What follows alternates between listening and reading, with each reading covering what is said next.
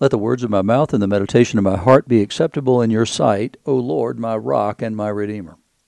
You're listening to Faith Seeking Understanding, and I'm your host, John Green. Thanks for being along today. We are continuing our look. We're finishing up uh, the ninth chapter of Matthew today. Um, it's only taken, what, 10 weeks to get through nine chapters? I think I'm doing pretty good. Something like that, anyway. Uh, we started, yeah, so it'd be all, the, all uh, since Christmas.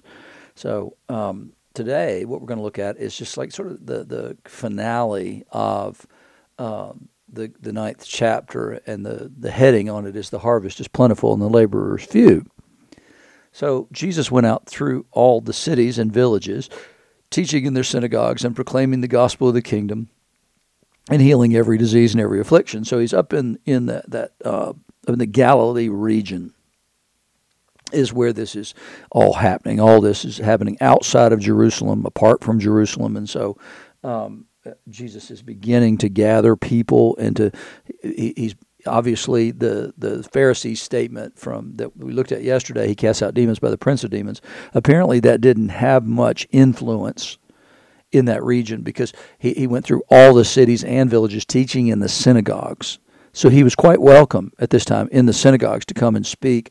And not only did he proclaim the gospel of the kingdom in words, he also healed every disease and affliction, which is exactly what um, Isaiah's uh, gotten. Isaiah's epistle says, not epistle, the the prophecy of Isaiah in Isaiah 61 tells exactly that story that that's what's going to happen when Messiah comes. And it's the in Luke 4 we see Jesus taking this mantle on himself and, and saying, Now watch me. And, and here's the uh, what he says The Spirit of the Lord God is upon me because the Lord has anointed me to bring good news to the poor.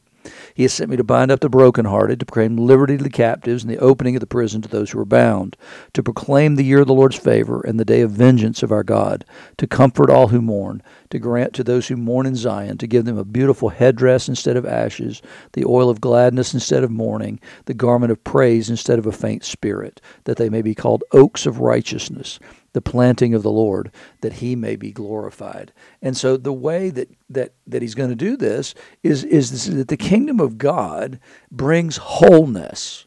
And so the healing is an important part of this. It's not just the proclamation itself. The inbreaking of the of the kingdom of God is is when people become whole. And it's not just a belief thing, it's also a physical thing because God's going to restore things to the way He intended that they would be. And that would include healing diseases and afflictions and, and, and driving out these demons. Like Jesus, we've already seen Him do it twice. And so it, the, the proclamation of the gospel of the kingdom is, is proven to be true by the work that He does in healing diseases and afflictions. And again, I, I, I, will say for the millionth time, it should be an important part of the work of the church to pray for people, to lay hands on, on the sick, and, and to see God move and to heal in those circumstances. And then the more important part beyond that is to celebrate the goodness of God and the power of God and the breaking in of His kingdom. It's something to be celebrated. You know, it, it's it. We sometimes take these things too lightly. I believe it really ought to be an instrumental part of the work of every church. Should be this looking for the inbreaking of the kingdom in the world today. That, it, that that healing should be a part of everything that we do. We, we should come expectantly with faith that Jesus can heal in the world today. It, it's it's not that that there um, they're expected in every case because otherwise it wouldn't be a sign in the same way. And so I, I, do believe that it's important that we do these kinds of things. It, when you see the early church, that's exactly what you see is the proclamation is attended by power. That God's moving among them, not just in people's minds and hearts, but in their lives because these things all matter to God. And so we need to be, I think, more focused on that. Um, we, we need to be more faithful in that because it, one of the other things is that it, that it truly attracts people when when people are getting healed, when miracles are happening. That, that it attracts people to it and it, and it strengthens the faith of those who already believe. So I, I believe it's an, it should be an important part of the church's ministry um, that we should be expecting in, in our prayer for others. And we should be bold when we come before the throne. Um, because Jesus is, is still active in the world today through the power of the Holy Spirit. And I, I do believe that those things should be not common, but but they should be a part of our experience. And we should pray with faith for healings and all those other kinds of things. And, and I believe then we'll begin to, to see God moving in the world today. And so when Jesus saw the crowds, he had compassion for them because they were harassed and helpless like sheep without a shepherd. That, that he had compassion on them is the motivation in, in a couple of different instances for Jesus to feed the multitudes who are following him. That they've, they've decided to come and be with him because of what he's doing and what he's saying. And so they, they, they're away from the, the, uh, cities and towns and things like that. And so Jesus will feel compassion and he will feed them. But here, again, sometimes Matthew is very direct when he tells us um, Jesus is fulfilling prophecy. Sometimes it's just clear if you know the Word of God that he's saying this. And so here again, this is another one of those places, like I showed you yesterday from Isaiah 35, 5 and 6, when, when he heals the blind and uh, the deaf, mute then um, you, you, see that as a fulfillment of that prophecy from Isaiah 35, uh, verses 5 and 6. And, and now here it says he, he had compassion on them because they were harassed and helpless like sheep without a shepherd. Now, you can kind of go, okay, I get that imagery, but it's more than just imagery. it's the fulfillment of prophecy from Ezekiel. And I'm going to read a significant portion of that to you because I want you to see how, just how clearly this is tracking. And, and Matthew's obviously intending to allude to this. And so it's just over and over and over. Matthew is, is appealing to uh, the knowledge of Scripture among the Jews to whom this is at least partially addressed. So this is um, Ezekiel 34. The word of the Lord came to me Son of man, prophesy against the shepherds of Israel prophesy and say to them, even to the shepherds, which are the leaders of the people, Thus says the Lord God, Ah, shepherds of Israel who've been feeding yourselves, should not shepherds feed the sheep? You eat the fat, you clothe yourselves with the wool, you slaughter the fat ones, but you don't feed the sheep. The weak you haven't strengthened, the sick you haven't healed, the injured you have not bound up, the strayed you have not brought back, the lost you have not sought, and with force and harshness you have ruled them. So they scattered because there was no shepherd. And they became food for all the wild beasts. My sheep were scattered. They wandered over all the mountains and on every high hill. My sheep were scattered all over the face of the earth with no one to search or seek for them. Therefore, you shepherds, hear the word of the Lord. As I live, declares the Lord God, surely because my sheep have become a prey, and my sheep have become food for all the wild beasts, since there was no shepherd, and because my shepherds have not searched for my sheep, but the shepherds have fed themselves and have not fed my sheep, therefore, you shepherds, hear the word of the Lord. Thus says the Lord God Behold, I'm against the shepherds, and I'll require my sheep at their hand and put a stop to their feeding the sheep. No longer shall the shepherds feed themselves. I'll rescue my shep- sheep from their mouths, that they shall not be food for them. So when when it, when Matthew tells us here that Jesus sees that they that he feels compassion because they're harassed and helpless like sheep without a shepherd. Eh, almost every single Jew who read that would know exactly what that meant and know, oh, this is the fulfillment of um, Ezekiel 34. It's that situation. It's the same now as it was in the time of Ezekiel. That's exactly what they would have thought. And so it's one thing to have something against the shepherds but then here's what God continues with Thus says the Lord God Behold, I, I myself will search for my sheep and will seek them out. As a shepherd seeks out his flock when he's among his sheep that have been scattered, so will I seek out my sheep, and I will rescue them from all places where they've been scattered on days of clouds and thick darkness. And I will bring them out from the peoples and gather them from the countries, and I'll bring them into their own land. And I'll feed them on the mountains of Israel, by the ravines, and in all the inhabited places of the country. I'll feed them with good pasture and on the mountain heights of Israel shall be their grazing land. There they shall lie down in good grazing land, and on rich pasture they will feed on the mountains of Israel. I myself will be their shepherd of my sheep. and I myself will make them lie down, declares the Lord God. I'll seek the lost. I'll bring back the strayed. I'll bind up the injured. I'll strengthen the weak, and the fat and the strong I will destroy.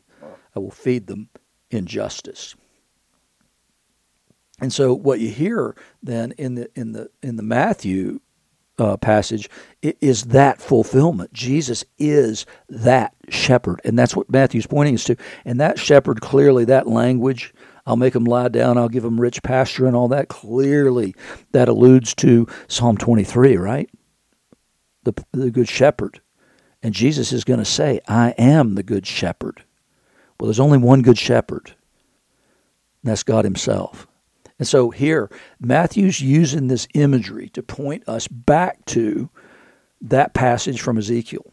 And, and he, he wants us to see, oh, that's right. Who else said that God's people were like sheep without a shepherd? Ah, Ezekiel said that in his day. It was that way, and God had to come in and, and uh, intervene in that. Zechariah speaks of many of the same kinds of images. And, and here then we get that, that Jesus sees that they were harassed and helpless like sheep without a shepherd.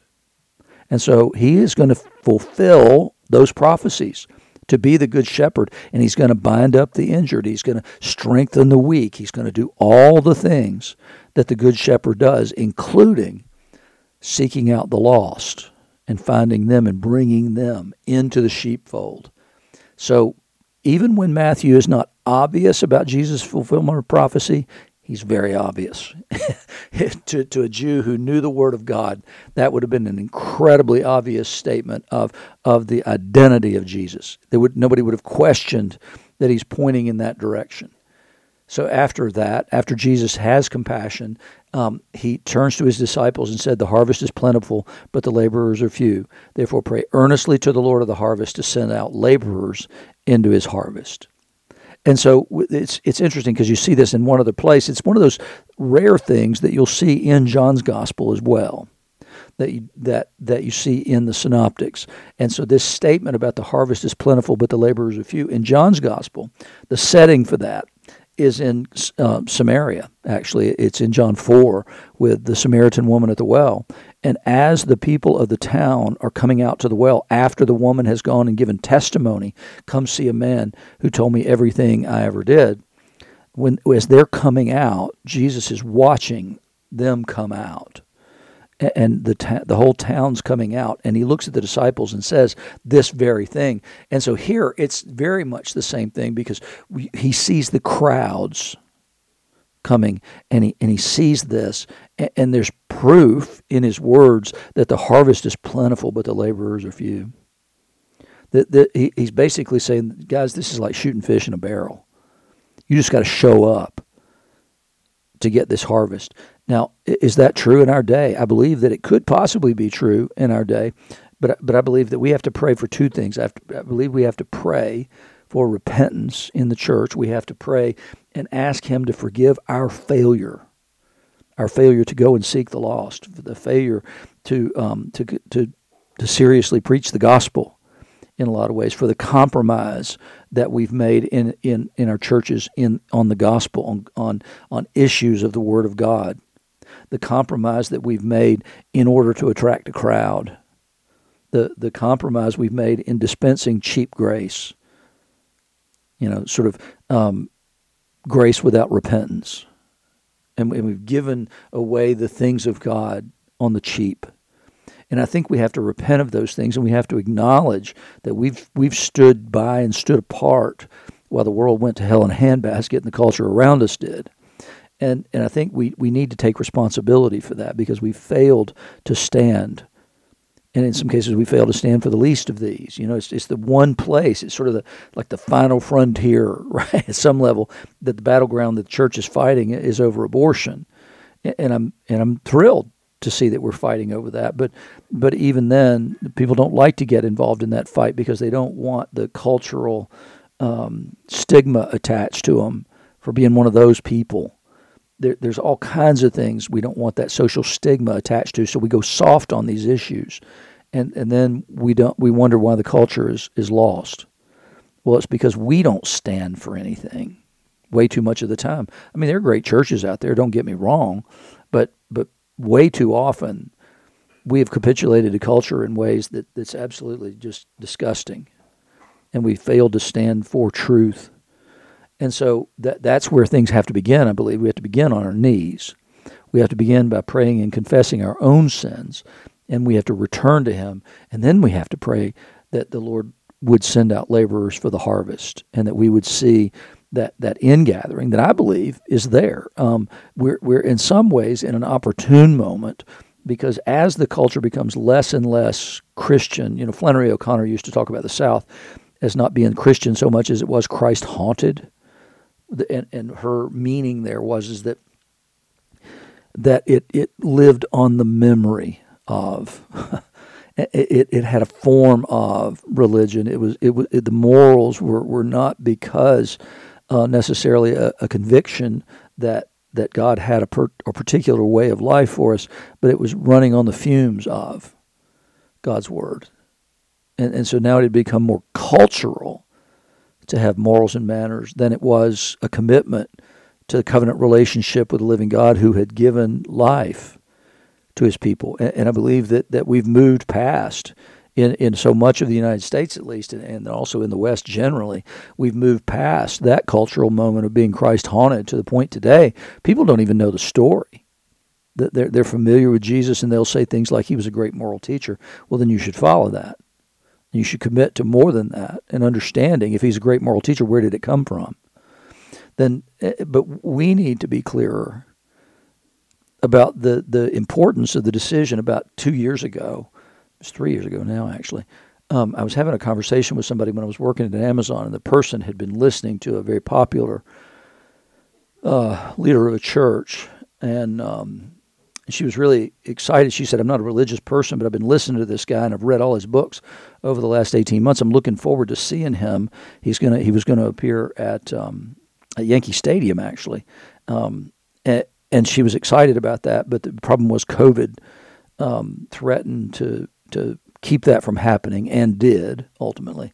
But we, as we talked, she talked about how much hope she had gotten from his messages and how much better she felt after hearing him and reading his books. And and then the next thing she said to me was, "Now I don't know what to make about Jesus, but I just feel better." you know, and I'm working for Amazon doing customer service at this point, and, and my response was, well, uh, man, I'm probably going to get fired for this, but it's that it's that important that I'm willing to risk my job for it, and that is is that the only decision you really have to make in this life is what do you make of Jesus. I'm sorry that you've been listening to this person and read all his books over the last 18 months and haven't felt the urgency and the necessity of making that decision. But but I'm telling you now, it's the most important decision. And you, you have to get that straight in your mind if you're going to have eternal life. And, and we've got to be, we got to sense that urgency. You know, like as Chuck Murphy used to say, um, time is short, hell is hot, and the stakes are high. We need to feel that. We need to own that. And we need to live that. In the name of the Father, and the Son, and the Holy Spirit. Amen.